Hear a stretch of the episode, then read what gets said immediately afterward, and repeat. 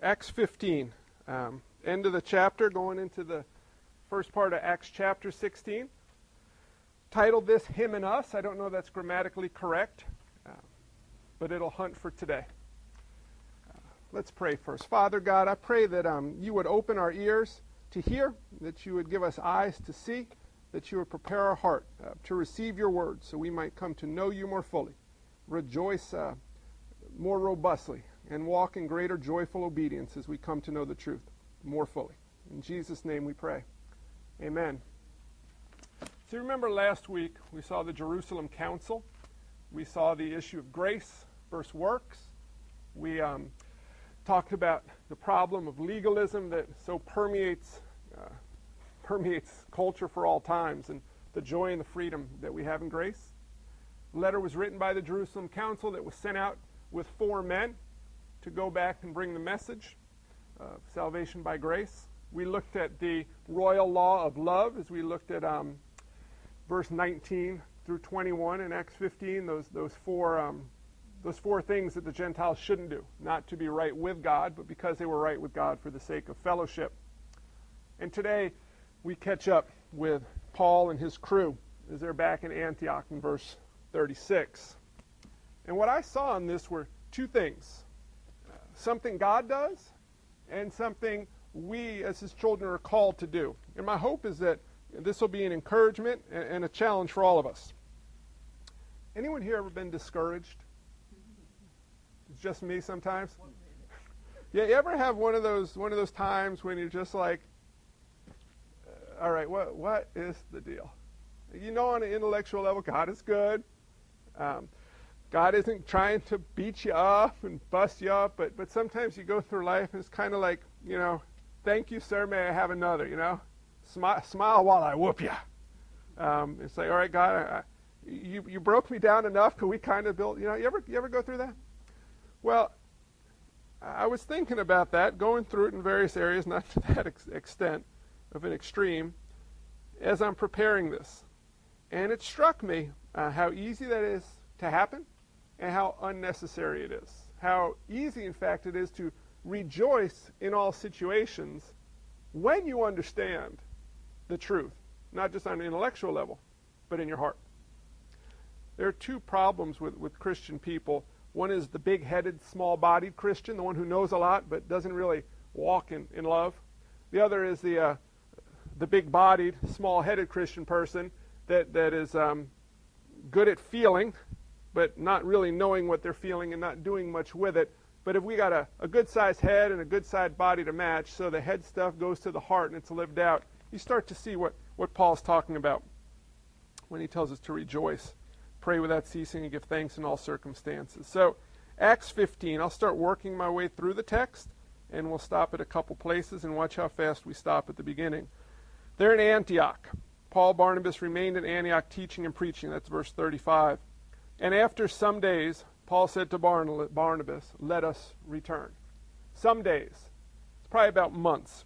The, the Greek term doesn't deal with, you know, one or two days. It doesn't deal with one or two years. We're dealing with a period of time of several months. So they had the letter, they traveled back, they hung out for a few months teaching and preaching the word of the Lord.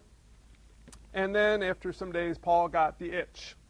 Says to Barnabas, Let us return. You ever notice how often Paul got the itch to go? You know, Paul wasn't the type of guy who, oh, let's just hang out here for a while and relax. Let's just sit here and read the Bible and talk about it with a bunch of people and just do a whole lot of nothing for a little bit. Why was Paul always itching to move? He just had ADHD, that's all. Maybe. maybe. Why was Paul always itching? This isn't where we're going with the sermon, but you ever, you ever think about that?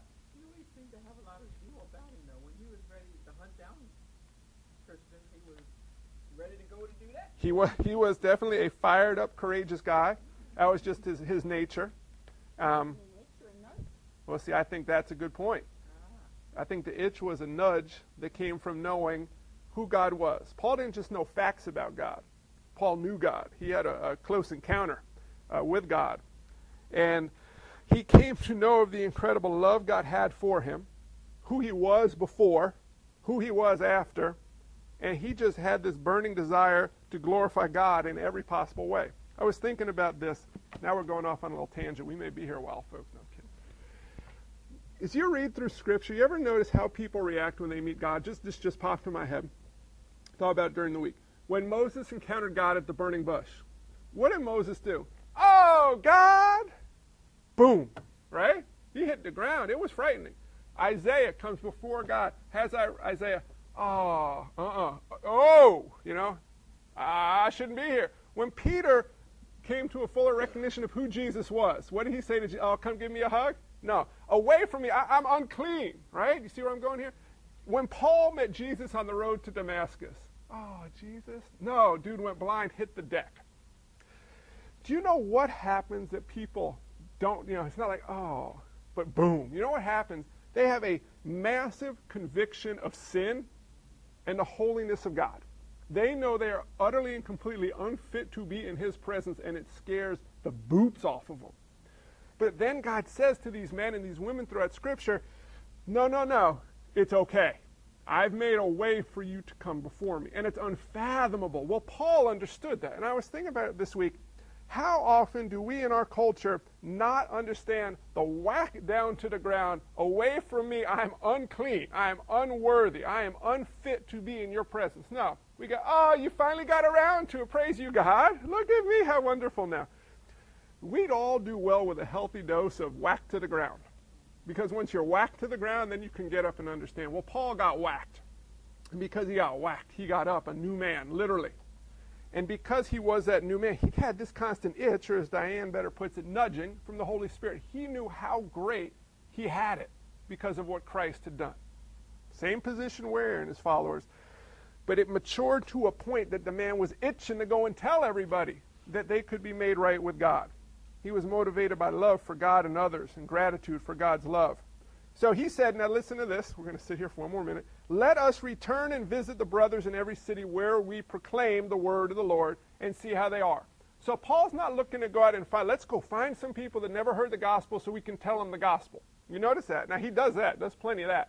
But he's saying, let's go catch up with these people we shared the gospel with who came to faith. Why? Because they're immature and he wants to build them up. Why does he want to do that? Because what's Jesus' commandment to his followers? Go out and make Thank you. Not converts, disciples.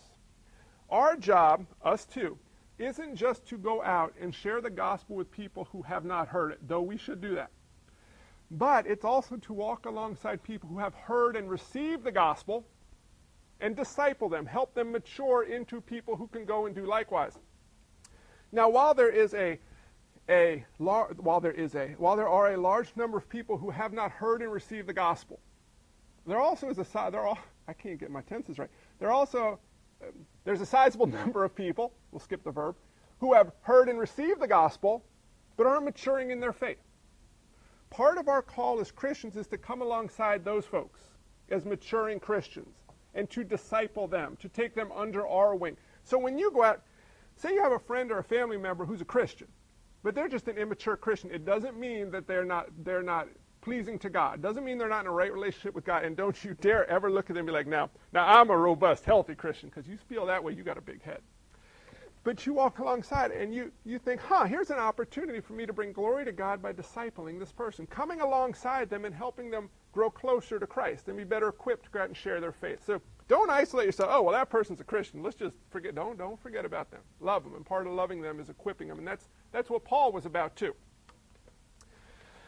Now we'll move through a couple of verses maybe.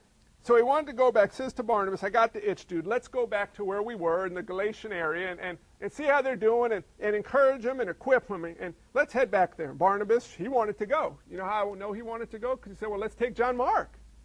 And Paul said, whoa, he's back there, big fella. JM ain't riding with me. You remember John Mark, the Acts 13 runaway? they came to the mountains, Paul and Barnabas did, and it got a little scary and it got a little risky. And John Mark said, I got to go home. I can't do this. I'm leaving you. And he hightailed it back. I think he got the, uh, you know, the hydroplane to go across to get back because he was scared. Well, he did. He chickened out. The reality is most people would have chickened out. It gets a little scary. You imagine going on a missionary journey with Paul. I mean, you want to talk about the ride of your life. Woo! Paul, they're going to beat us up. They are. And then we're going to go to jail. No, I would have run. I'd be with John Mark. Paul knew God in a, in a unique way. I think we could know him the same way.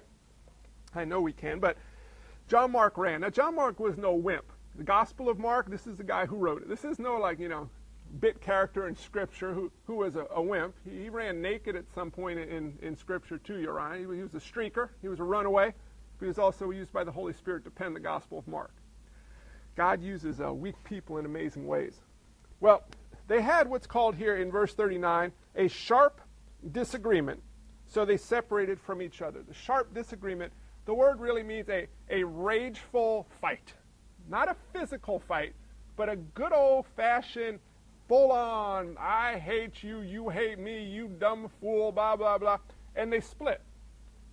These two men who had been knit together on the battlefield of their missionary journey through Galatia, who had had experiences together that no other people could have had, who had come to depend on one another and know one another in ways we can't even imagine. These guys had to have a, a, a bond that was seemingly unshakable. But then it got shook a little too hard because John Mark ran away, and courageous Paul said, I, I don't have patience for this guy. I can't deal with wimps. I'm sorry, but, but I can't. Barnabas, remember that wasn't his real name, that was his nickname, son of encouragement. He was a little bit more compassionate. Paul, give the kid a second chance. He's my blood relative.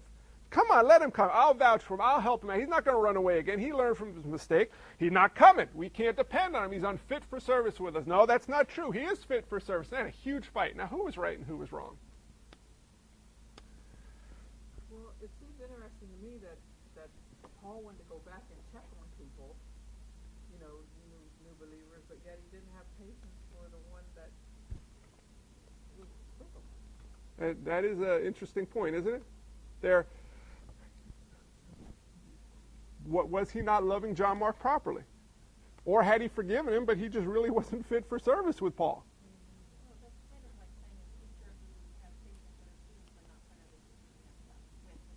Yeah. You want to know the reality? We don't know who was right and who was wrong.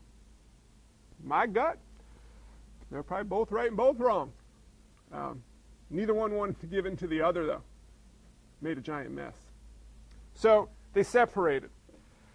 Barnabas, he took Mark. He went back to Cyprus, sailed back the way they were going. Paul, he chose Silas and departed, having been commended by the brothers to the grace of the Lord. And he went through Syria, Cilicia, strengthening the churches. You guys got maps in the back of your Bible? If I was uh, savvy on that old computer screen, it would pop up, so I'll hold that up there. But if you have a map in the back of your Bible, um, there's, there's always a missionary journey map. If you have one, stick your finger there. If you don't, use your imagination or scoot over next to somebody. But look at what's going on here now, okay? So Paul wanted to go back the way they went sail across to Cyprus, jump up into the region of Galatia, and go back and visit the churches. Barnabas and Paul had a fight, and it went really bad, so they weren't going to travel together. So what does Paul do? He goes the land route from Antioch up through Tarsus in the back door, going the back way into Galatia. And he goes into a place called Derbe. It's the first place he shows up because they had a fight and he has to go a different way. And in verse 16 it says, Paul came to Derbe and to Lystra, and a disciple was there named Timothy. Ever hear that name before? You'll hear it again. The son of a Jewish woman who was a believer, but his father was a Greek. He was well spoken of by the brothers at Lystra and Iconium, and Paul wanted Timothy to accompany him and he took him and circumcised him because of the Jews who were in those places, for they all knew that his father was a Greek. We'll touch on that again in a couple weeks. As they went on their way through the cities, they delivered to them for observance a decision that had been reached by the apostles and elders who were in Jerusalem. So the churches were strengthened in the faith and they increased in numbers daily. Now, check this out. They had a fight, they split up. Barnabas got on the boat, Paul rode the land, and he headed up north. Who went with Paul? Silas. Where did Silas come from? You remember where he came from? Jerusalem. He was part of the Jerusalem church, and they sent him with Paul and Barnabas and Barsabbas, the other guy, to come and bring this message. So Silas, coincidentally, left the Jerusalem church to go with Paul, and then Paul and Barnabas coincidentally had this big fight, and Paul needed someone to travel with him, and lo and behold, Silas is just sitting there in a place he had no reason to be if it weren't for this disagreement that took place on their first missionary journey, coincidentally. and he went with Paul. Do you see what's going on there? When Paul and Barnabas had a fight, do you think they, they just said, well, check this out? Let's not fight. I'll take Silas. And we'll go this back way because as we go this back way into Galatia, you won't believe what's about to happen. When we get to Derbe, God told me there's this guy named Timothy that I'm supposed to run into, and we're going to need this guy named Timothy for the rest of our journey. And wait till you see how God uses him alongside me. And in the churches that we found, it's going to be amazing, Barnabas. This is a great fight we're having because Silas is ready to go. Timothy's waiting for me. Let's roll. Well, that's not what happened. They just had a fight. And Paul probably thought, oh my gosh, what happened? This is a giant mess.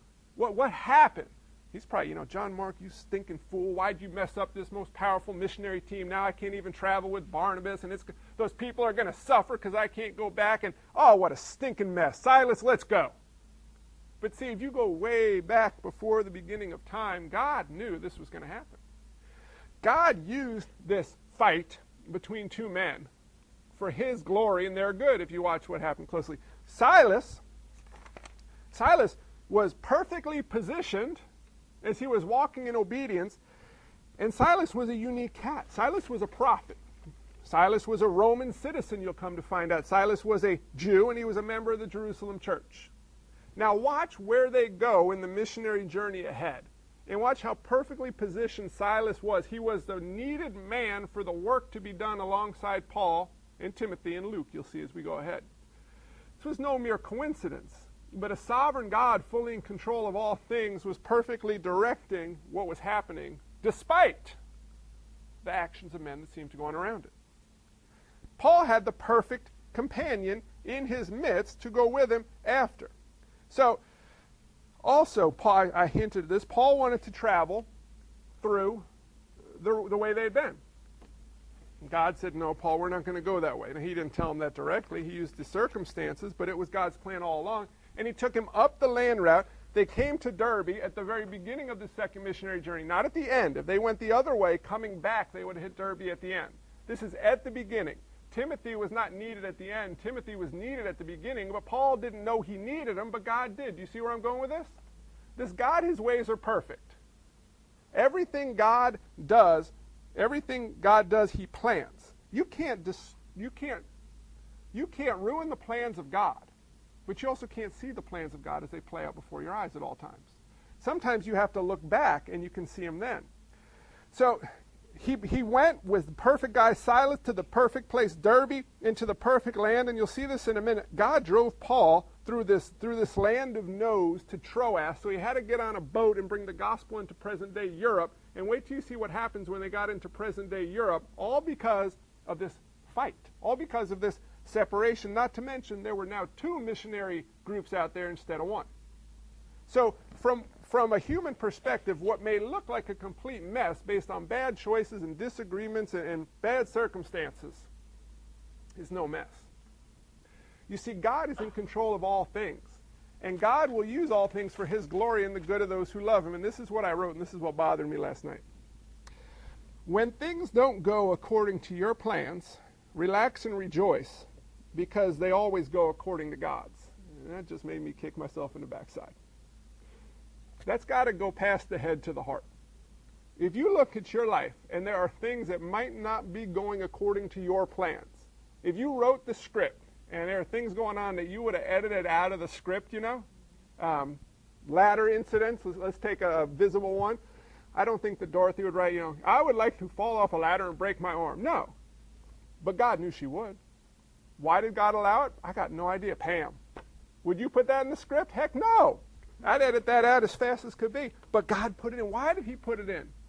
I don't know. But He does. And in a, in a thousand years, in a hundred thousand years, if you could look back and see why God allowed that, you would just say, Praise you, God. Oh my gosh, that makes perfect sense. How could you have not allowed this to happen? But as you live in the midst of the story, it gets a little rocky and bumpy at times, doesn't it? It feels like God's knocking you down. God, why, why, why? Just relax. I know what I'm doing. Paul and Barnabas. Other people watching. Imagine the church in Antioch.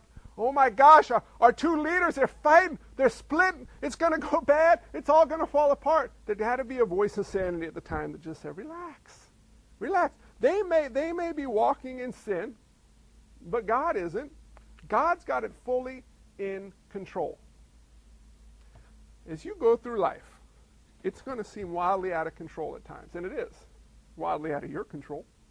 It's not always going to go according to plan. God's not always going to do what you want him to do because he's always going to do better. Always. Now the question is, are you on are you on his side or the other side? Because if you're on the other side, it ain't going to go well for you. But if you're on his side, he makes that sick promise in Romans 8:28. Memorize it, meditate on it, read it, but most important, believe it. God will use all things for the good of those who love him, those who are called according to his purposes. That's crazy. That's crazy. And he'll use it for his glory. So what are we supposed to do? Just kind of coast? Yeah. Just sit home. Doesn't matter what you do. God's going to, mm, not so much. But we need to know God is firmly in control. Wouldn't it be one thing if God just told us that? It would make it true. If he just if he just gave us his word with no signs and wonders. I'm fully in control of all things at all times. Believe it? It's still true. But what if, what if hypothetically there was a historical event of a man who claimed to be God, who performed signs and wonders, who, who did amazing things, claimed to be the Messiah, fulfilled Scripture, and then all of a sudden, towards the end of his earthly ministry, he got arrested and everybody's waiting for him to, to break himself out. But he didn't. He got beaten, and they waited to make him stop. Make him stop, make him stop. But he didn't. And he got hung on a cross, nails driven through him, and they say, he's got to come down. But he didn't. And he died. Wildly out of control. No? A man named Pilate said, Don't you know? Don't you know that I have power over you? Jesus said, No, you don't, buddy. The only power you have is because my Father gave it to you. Do you believe that? His disciples didn't. And then Jesus died, buried, rose again. You know what God's saying? I am so much more in control than you have any idea. I am fully in control of the wicked plans of man. I'm using them for my glory and the good of those who love me. Through the wild, wicked plans of betraying Judas and the Pharisees and the Roman leaders, God said, huh, pawns. He used them. He had it planned all along for his glory and the good of those who love him. You can bank on it across the board in every circumstance of life. God is in control at all times. From the view of eternity, it'll start to make more sense. In the view of this life, that's why we walk by faith, because it doesn't always seem that way, does it? So, what do we do? Well, look what Paul did. Go to 6. 16:6. They went through the region, check this out, of Phrygia and Galatia, having been forbidden by the Holy Spirit to speak the word in Asia. That's not some little walk down a one mile wooded trail in Chester County. That's a haul. And they want to preach the gospel. Holy Spirit says, nah. So then they keep going to Mysia.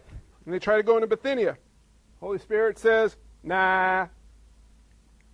So Paul gave up, threw in the towel, and left. Right? Dude kept pressing on. And he goes to Mysia and goes down to Troas. And if you have a map, look at Troas. You know where it sits? On the water. You know what your next step is after that? Paul stepped as long as there was land. And then when the land ran out, Paul said, Lord, I can't go no more. God says, I know, buddy. I made the land and the sea. Let me send you something. So, what do you have? A vision. A vision appeared to Paul in the night. A man of Macedonia standing there urging him, saying, Come over to Macedonia and help us. And Paul had seen the vision, and immediately we. There's one of the first we's. It means Luke's there. Paul woke up. Let's go. I imagine he woke the people up. Quite frankly, I think he woke up Luke and Silas and Timothy. Hey, hey, hey, up, up, up, up, up, up. We got to go, we got to go. Dude, we just got here. Get up, get up, get up, get on the boat. And there was a boat, and you'll see they had a quick trip. Why didn't God tell him, dude, I'm going to send you to Troas and into Europe? It wasn't Europe yet, but it will be. Why didn't God say that? Because he was growing Paul. And he was using Paul's perseverance to grow him in his faith, and his perseverance was based on his understanding of who God was. Do you see that? What's our job? Don't give up. As long as you got a place to step in front of you in God's will, step.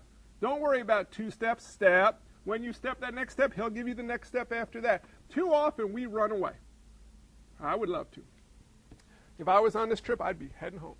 Step. How do you step? Know who God is. Believe. Walk by faith.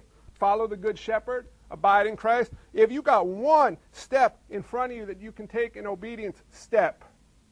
God will show you the next one. He's not going to leave you nor forsake you. If you're standing there, I don't know what to do, look around a little bit. There's a step of obedience to take. And understand who God is, understand how in control He is, understand what He's doing. And it's not up to you to make His will happen. His will will be done. You're invited to be involved in the process, and you're used by stepping. What if Paul ran away? I don't know, but I know what Paul would have missed out on. What if Paul gave up? God, it's just too stinking hard, man. Barnabas left me. I'm getting beaten and whooped, and it's not going well. I can't preach to God. Forget it. Where's the nearest Christian bookstore? I need something to help me out. Right? Or let me just curl up and die. I give up. Right? No, he, he kept going. He kept stepping. God, I'm out of land. What's up? Get on the boat. You see that? Along the way, don't you imagine John Mark might been like, Paul, we're running out of land, buddy. We got to get a plan. We got to figure out what we're going to do. Troas is coming. We got nowhere to go. What do we do? Where do we go? What can we? Paul's saying, dude, just walk. Wait, God's God's hemming us in. God's directing us here. There's nowhere else to go. What do we? Well, what happens when we hit the water? I don't know, but we got five more steps till the water. Walk them. Walk them with me. He's following the good shepherd. And then he got there, and oh Lord, what happened? When he got on that boat, we're not touching it today, but they set sail from Troas and made a direct voyage to Samothrace.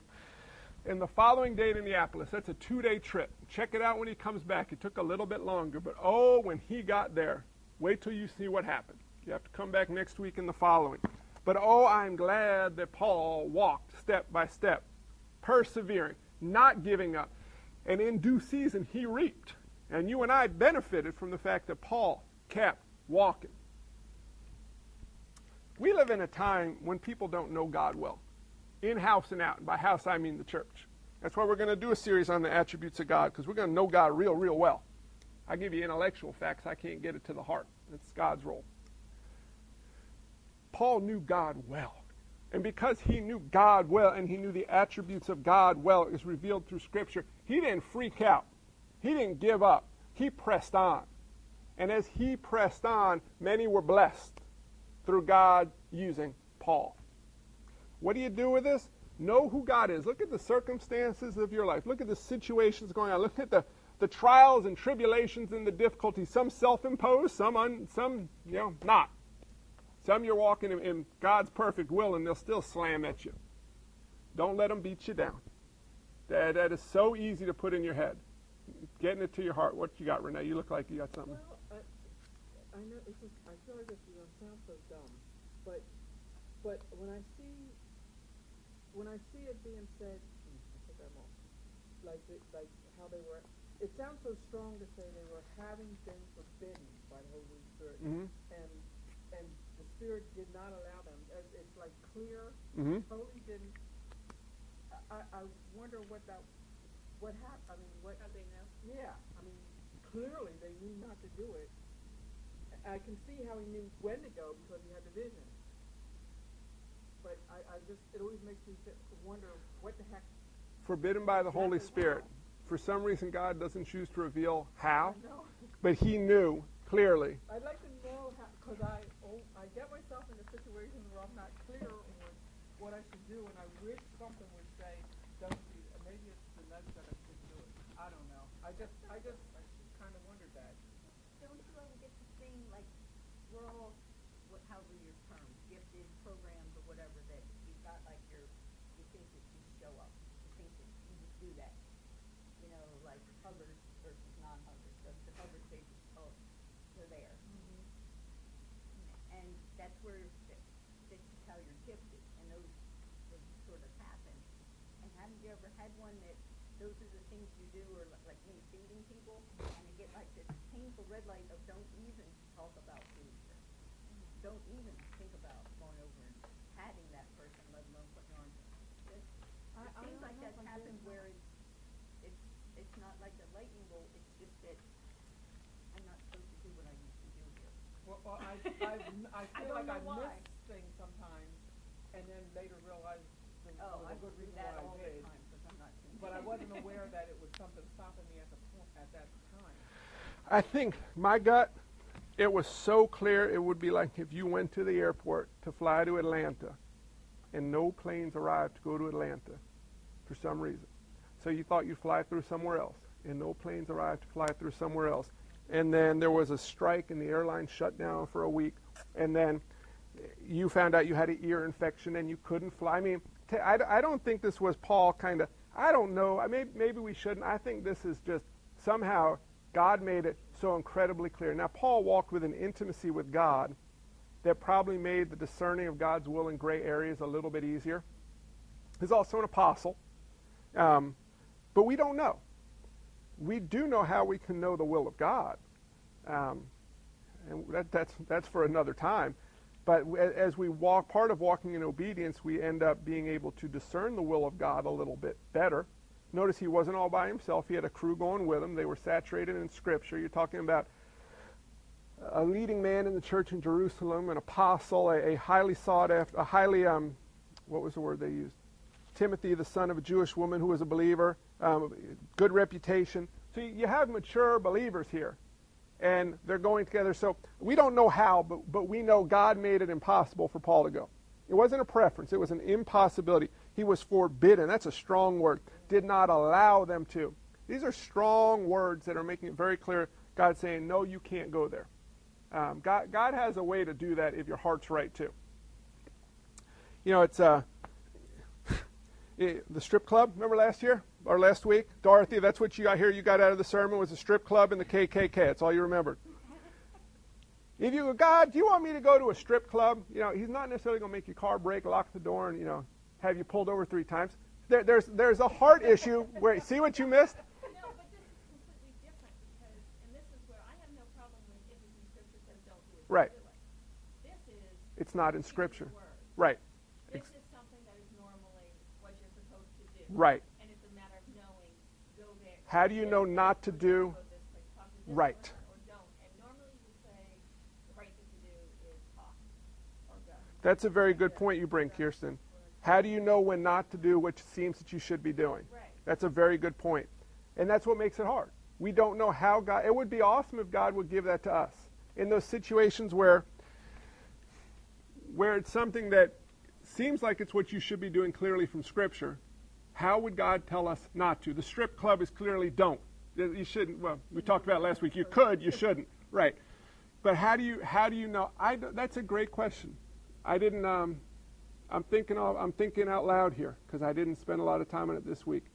I, I look at the term forbidden, um, did not allow. There's, I think there was, it would almost have to be there was a situational block that prevented. I don't know. Maybe there was an illness involved that made it such that Paul couldn't go. Hypothetically, maybe there was a um, a land route issue that made it so they simply couldn't get through.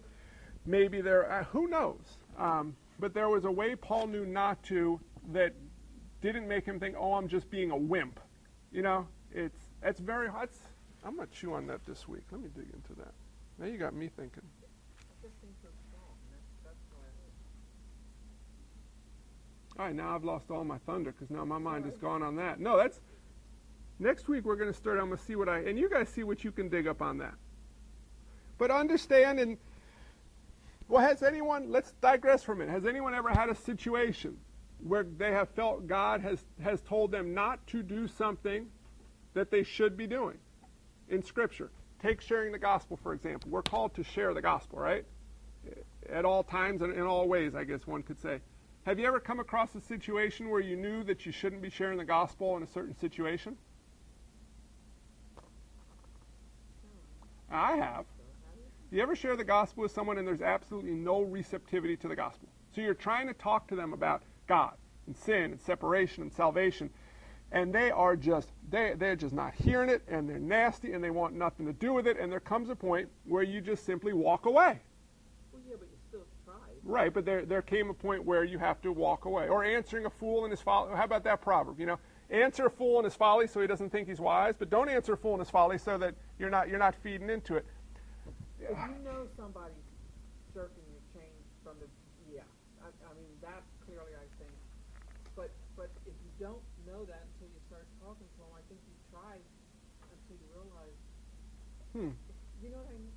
Yeah, that's I had a girl at work, long story, a year ago, niece was diagnosed with this cancer, this little girl, two years old. It was a traumatic thing, and a fast growing, seems to be okay today. Then she gets pregnant, the virus hits, so baby's born early, there was some trauma there, baby seems to be fine now. Next thing you know, her four-year-old develops can- or Hmm. not cancer, diabetes. So she's been through these real, like in a year and a half, these unbelievable struggles. So when the niece got sick, I said to her, well, you know, I'll pray for you. You know, they're going I don't have any words of wisdom for you other than I'll pray for you and hope that whatever happens, happens for the best. And she said, we don't believe in that. And I was so taken by that response that I just kind of went, I'll pray anyway. you know?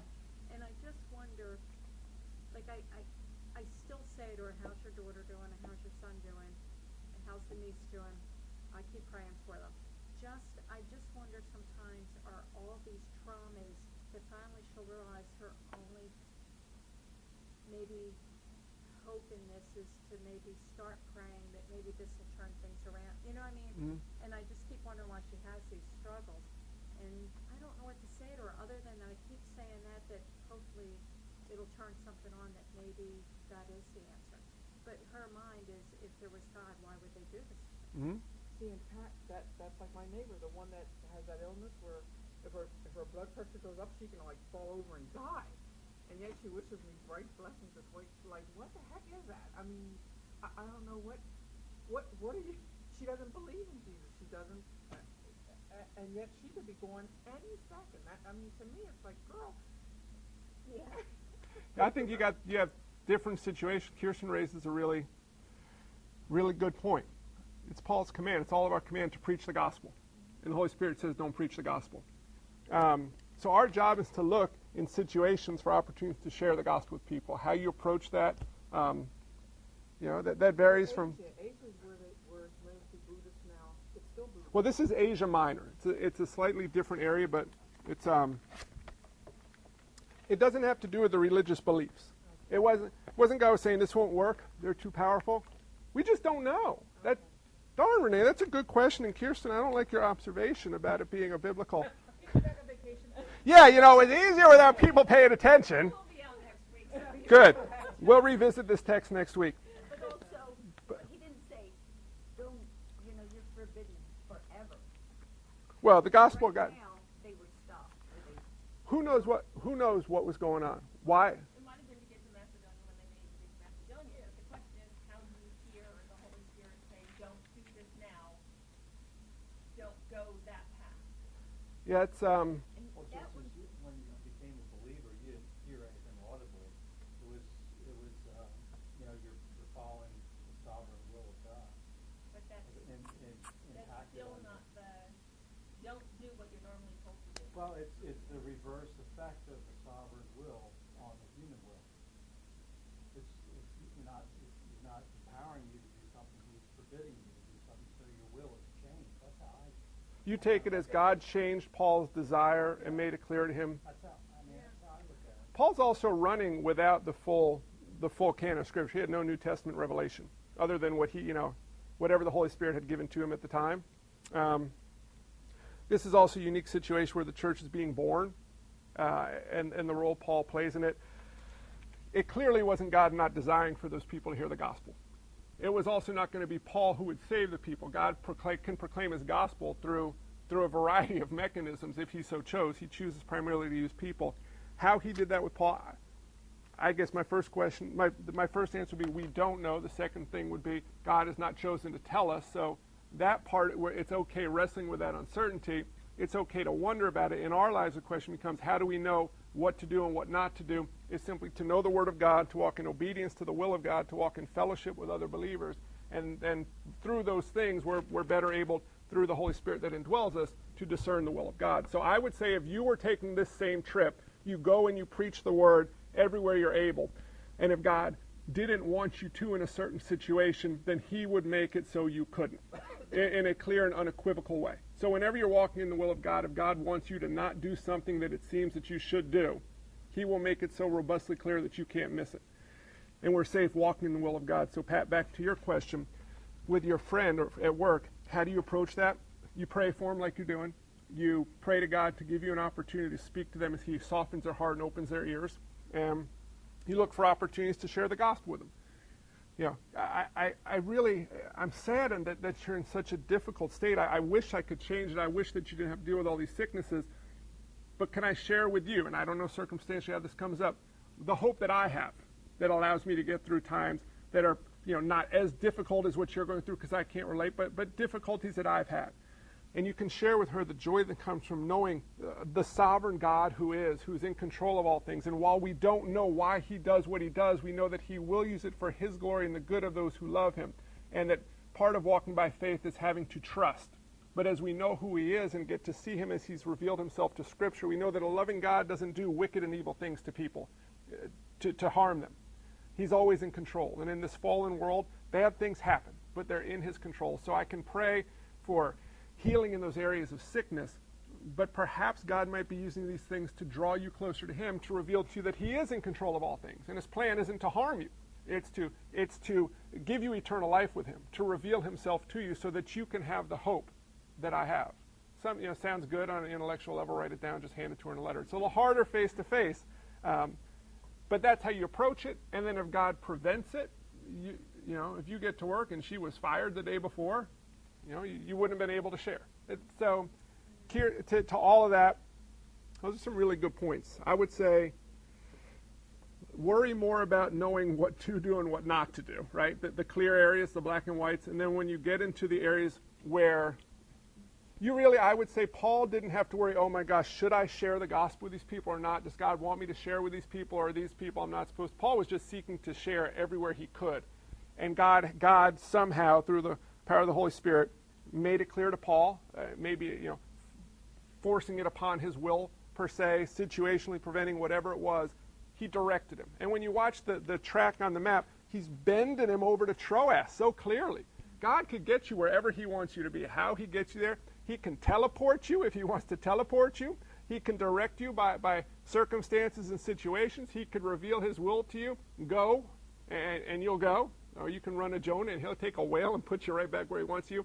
But as long as your heart is right and you're bathed in the Word of God and walking in obedience, I think you're, you are best equipped to discern the will of God the way He tells us to. So that's, I don't know. I got a question for Paul when I see him now. What if Paul's answer is, I don't know. It's the weirdest thing. Like we were going and all of a sudden we weren't supposed to go. I just knew we wouldn't. That'll be interesting. So for us, though, I'll, I'll, I'll close with this. Paul didn't try to force what he shouldn't be doing, but he didn't run away from what he should be doing. He walked step by step. You and I need to know more fully who God is. We, we need to be, be amazed by grace day by day. We need to be reminded of the gospel and reminded of the attributes of God, the sovereign God who is in control of all things. We need to let our eyes look over the circumstances and situations of life and gaze upon God and rejoicing in that He is who He says He is and He will do what He says He will do. And then we walk step by step, refusing to give up, refusing to believe the lies of the world or the lies of the evil one, trusting, that, trusting in the Word of God, walking in obedience to the Word of God with joyful eyes that gaze upon Him, never giving up, persevering, pressing on in the will of God. And then we get to be used by God in amazing ways as we go through this life. Well, I'll save that for next time because I don't want I don't want to get into that right now.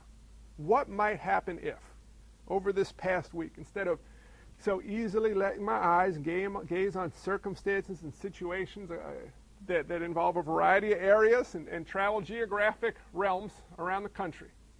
What if instead of getting so caught up in the stuff, I let my eyes gaze upon the beauty of God more fully? What if instead of worrying about how am I going to do this? What's going to happen with this? How's that going to play out? What is this? Just stop. John, that's not your role. Your role is to walk in obedience to God and to press on and to not give up and to rejoice at all times. Do what you know you need to do, but don't worry about what's outside of your pay grade. You see that? What might my week have looked like differently? What did I miss out? Oh, I missed out on some opportunities to praise God, to, to sleep a little more soundly, to to do a variety of things I'm not even aware of because I lost focus of the sovereignty of God and love of God and what that means to the life of a child of God. So this week I'm going to try it again.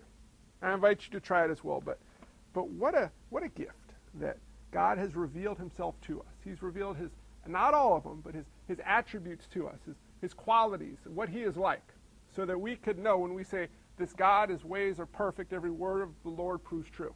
It's a fact with examples to back it up. Father God, I just, I thank you for the fact that you have revealed yourself through your word, through, through creation. Everyone knows that, that you are there. But you have chosen to reveal who it is that is there, and we just thank you for that. God, I just pray that you would help us to, to grow into maturing men and women of faith. That we would never curl up in a ball and, and, and just say, it's too hard, I can't. That we would never give up, that we would never walk away from a task you've called us to. But we would rejoice in the fact that you are with us, that you will never leave us nor forsake us, that you are the good shepherd, that you will guide us, that you will you will make clear to us what it is you desire for us to do and to not do. And I pray that we would take those steps one at a time, not worry about 25 steps down the road. I pray we would plan appropriately for the future, but we would be more focused on the next step of obedience and rejoicing in knowing that you are in control, that you are at work, and that you will bring glory to yourself and joy to us as we walk in obedience to you. God, I thank you for the fact that you forgive us our shortcomings.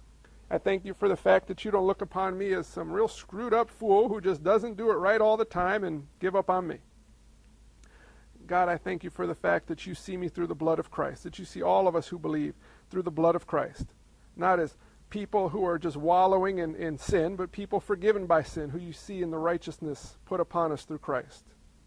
Yet we do sin, and, and I thank you for the fact that we don't enjoy sin, that we can't enjoy it as Christians uh, for a prolonged period of time, because you have given us a taste of the things you enjoy. And I pray that we might feast upon them, that we might feast upon the bread of life more fully, that we might drink deeply of the living water, that we might abide in you, Jesus, more fully, so that we could know the joy that Paul knew, so that we might see people come to believe in you and rejoice alongside the angels in heaven as one more person comes to faith. So we might have the peace that transcends all understanding, not because the circumstances of life tell us we can, but because the God who controls all circumstances tells us that we can. Lord Jesus, thank you for loving us. Thank you for forgiving us. Thank you for drawing us to yourself. Thank you for the fact that we can call you friend. And Lord God, we can call you Father. And you will never leave us nor forsake us, and you have an inheritance for us beyond measure in eternity. In Jesus' name we pray. Amen. Let's see if we can make this work here. You can. No, ask.